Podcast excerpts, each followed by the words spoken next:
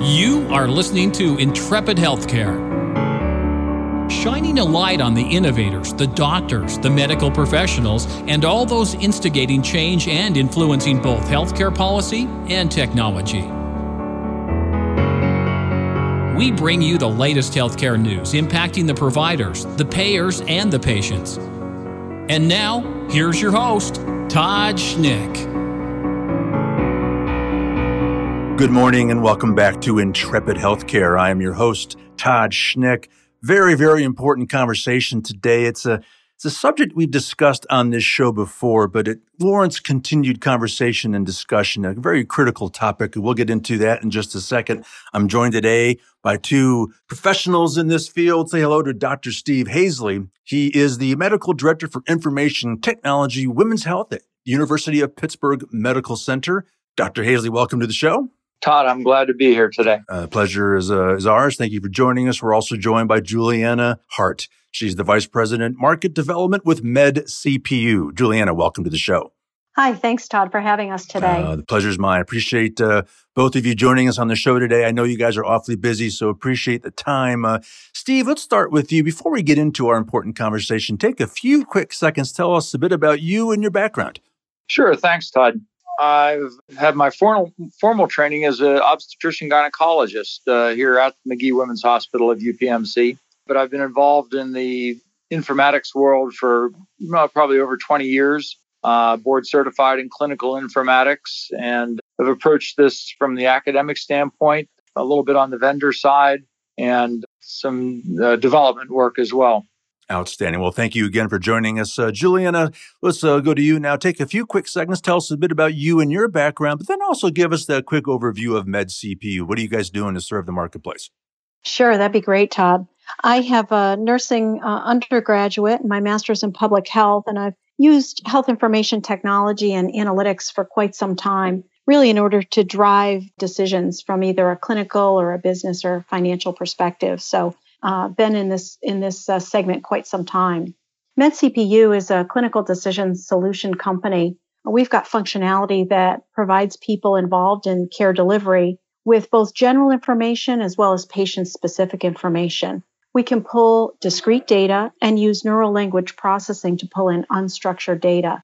What we hear is that there is a huge amount of uh, data, I'm going to say kind of lost in the record we bring it forward and enable the providers to use that data in real time at the point of care. It helps the clinical staff then maintain best practices and reduce variability across the enterprise.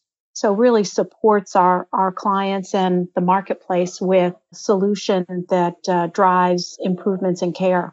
Outstanding. Well, we are grateful for the work that MedCPU does. And, uh, and that's sort of why I invited you both to be on the show today, because I want to talk about CDS. You mentioned clinical decision support, why that's so important, why it matters. I mean, there's still an obvious lot of work still to do to improve care and safety. I mean, I saw a report just last year that said uh, medical error is the third leading cause of death in the United States. I mean, that's staggering. Now, not too long ago, I had a very minor surgical procedure in a hospital. I'm honest with you, it was on my mind and it made me very nervous. And it's an intimidating process when you understand that. And, and, and when you observe a hospital in action, I mean, there is just the whole process is so complex. And as you said, Juliana, there's so much data being collected and out there. It's almost, uh, I mean, you can almost understand how it happens, but there's something that we've got to do to solve this problem. We can't have error be the leading, one of the leading causes of death in the United States. That's just not satisfactory. There's a lot of work to do to support providers and, and helping them deliver best care. So, Steve, I'd love for you to add a little comment there and, and helping us under, better understand why CDS really does matter. Of course, Todd. And I think you queued this up perfectly. The complexity of contemporary medicine is way, way beyond the ability of, of any one human being to really wrap their their cognitive brain around. So many moving pieces, so many drugs, so many. You know, it's a team sport with just a, a, a fire hose of information coming at you, and be able to sort through that at the point of care and come up with that you know, one key issue that you've got to deal with right now and you've got to do it right. Accuracy is not an option. That's the whole point of decision support. Got it. Thank you for that. Uh, so, Juliana, let's uh, start with you in this conversation. We've been talking about CDS or clinical decision support. Help us just better understand what exactly CDS is. Sure, I'd be happy to. We use a framework that was promulgated by uh, both HIMSS and, and CMS. It's been in the industry for quite some time, and it talks about the five rights delivering information, the right information to the right person, and it's got to be in a format that facilitates uh, getting their job done. It's got to be in the right context or channel and, at the right time in the workflow.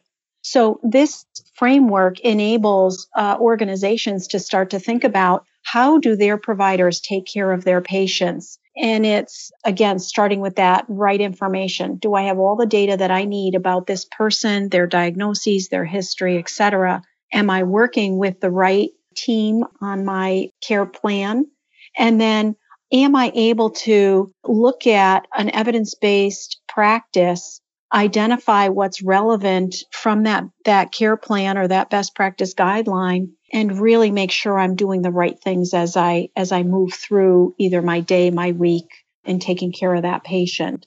So the five rights have been a foundation of clinical decision support, automated support for a provider at the point of care.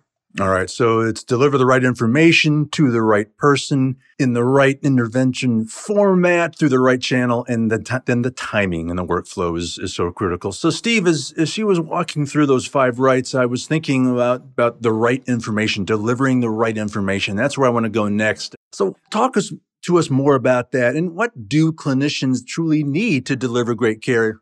Well, I think that's exactly the issue right now it's important to understand at this point the difference between discrete data, which is really the only thing that a rules engine can operate on. That's what we like to see things in little boxes.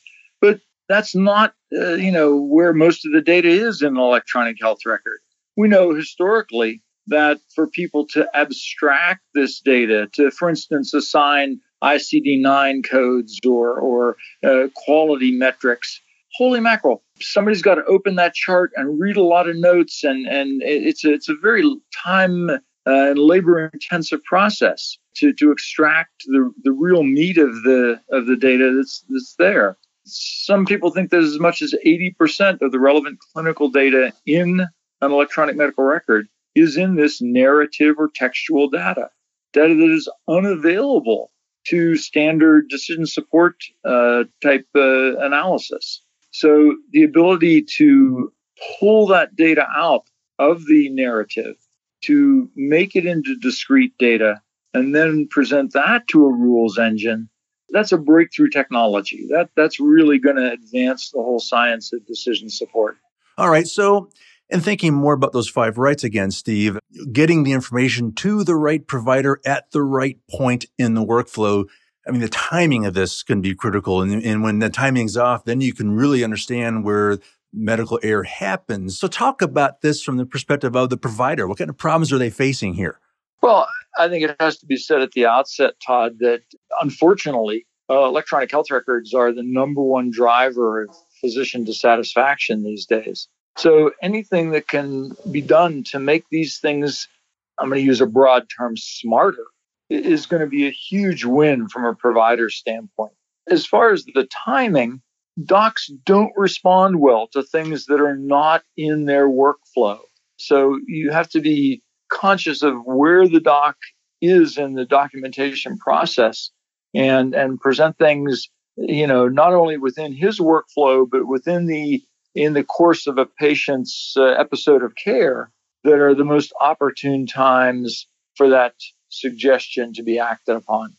And Steve, I think in addition to, you know, that right timing and getting the attention at the point it's needed, it's also the right alert, it seems to me, in terms of best practice, so that, you know, we hear a lot about alert fatigue. So really identifying not only what is the best practice and, and have physicians collaborating on the development and on the decisions about where in the workflow the alert should pop up, I think has has made us really successful with uh, getting buy-in from physicians. So it's not an overwhelming amount of alerts, but it's the alert at the right time. That seems to make a big difference. All right. Well, Juliana, thanks for that. So, walk us through. I mean, uh, obviously, MedCPU is a CDS solution provider, and I, I would love to hear about some results that some of your clients have achieved through this process. Uh, certainly, Todd. Many of our clients have achieved results and, and real value from using the MedCPU Advisor solution. We cover a number of clinical and compliance topics, and we've seen um, higher compliance rates resulting in, in better care delivery. So I have a couple examples I'd like to share. One is around our stroke module, where we're looking to improve patient care and safety during both the acute and the subacute phases of stroke. And we're in both the emergency department and the uh, inpatient setting. So, for example, in the ED for a new onset stroke, we're looking for evaluation of the rating scales and appropriate drug administration. And TPA management is really tricky because of the clinical conditions and even the contraindications that our rules could indicate. And then lastly, in the inpatient setting, we're monitoring performance and then on discharge, identifying and making sure that uh, best practices uh, for example with medication administration and such are are uh, handled appropriately for all of our stroke measures, we've had some clients uh, really improve their performance anywhere from 10 to 20 points, depending on the time.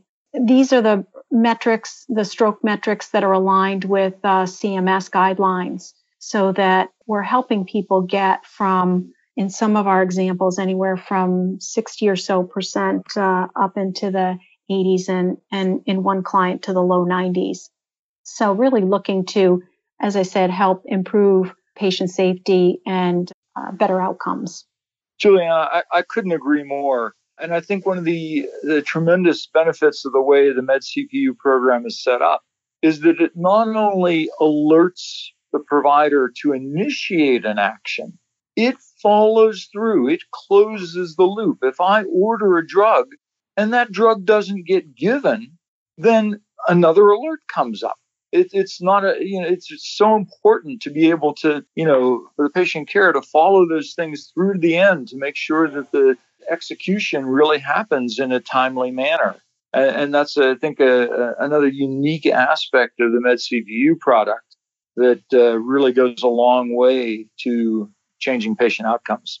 That's right steve. And i also have that same sort of collection of information about our diabetes module where the providers are looking at appropriate HbA1c testing, blood pressure capture, and uh, use of statins. Some of our clients have improved, for example, in the A1C testing, anywhere from 77 to 93% of the time after the MedCPU advisor was implemented. And then, in addition to prompts for the physician, we also can prompt the medical assistant for blood pressure capture, for example. And in that case, initial uh, assessment went up uh, more than 10%. So not only the prompts can help various clinicians across the spectrum, but we also provide reports. And in uh, diabetes and then also in uh, VTE or the venous thromboembolism prevention and prophylaxis. In this example, we have prompts that go to the physician and to the nurse in terms of prophylaxis and prevention and making sure you've got the right protocols. But in addition, we have reports that are reviewed by the unit nursing director. So in this example, on day two at 6 a.m., we've got a report coming through of the non-compliant areas uh, that are of concern so that uh, the nursing staff and the providers can review during rounds and identify uh, in the kind of standard ordering process what other uh, VTE prophylaxis needs to be completed. And then a second prompt at 1 p.m. to pick up any patients who again weren't completed as part of the, the morning rounds. So I think in terms of compliance as well as patient safety and outcomes, we're really able to support organizations in, in improving their practice. All right. Thank you for that, Julianne. Uh, we're running low on time here. Uh, Steve, uh, any closing comments, any closing remarks that you'd like to make? Well, I think that uh, the, the future looks very bright for this technology. Once we create a discrete database, out of the narrative information in the record, there are a number of other uses that can be made of that data. Uh, as we said before, we can't expect physicians at this point to to do more click boxes, to do more drop down menus. They're at their breaking point already. But if we can extract this data and now use it for, well, for example, for a number of other use cases that uh, are now traditionally abstracted by hand, uh, such as a birth certificate or registry development or all the quality measures that are out there. There's tremendous potential to utilize this technology for other things besides presenting to a rules engine and point of care decision support. And MedCPU is actively engaged in developing those type of applications. All right, thank you, Steve. Uh, Julian, anything to add there?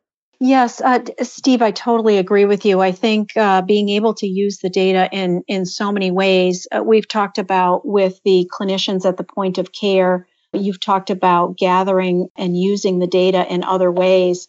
I think anytime we can look at an organization's workload, the business needs, and and start to think about how do we drive clinical compliance and financial returns? You know, really helping organizations get to that triple aim where we have the provider at the center, we've got the patient as the main focus, and yet at the same time, we're able to demonstrate as a healthcare organization or healthcare system as a whole that we have safe care and, and really are able to achieve the outcomes that, that uh, consumers really want. Well, as I led off the show, I talked about how medical error is the third leading cause of death in the United States. Uh, it, listening to the two of you discuss this today, I'm optimistic, and we can. There's now a light at the end of the tunnel about how we can turn this problem around, and, and that's it's very very exciting. Uh, Steve, Juliana, great to have you. I appreciate both of you being on the show today. Steve, I'm going to ask you: Should anyone have any questions, how can they contact you and learn more? H A S L E Y S K at upmc.edu. I'd be happy to uh, engage your listeners in a in a discussion about some of these issues. Good stuff. Juliana, how can people contact you should they have any questions and learn more about MedCPU? My email address is jhart, H A R T, at medcpu, M E D C P U, and the website address is medcpu.com. Happy to have visitors uh, come and explore and chat with us as well.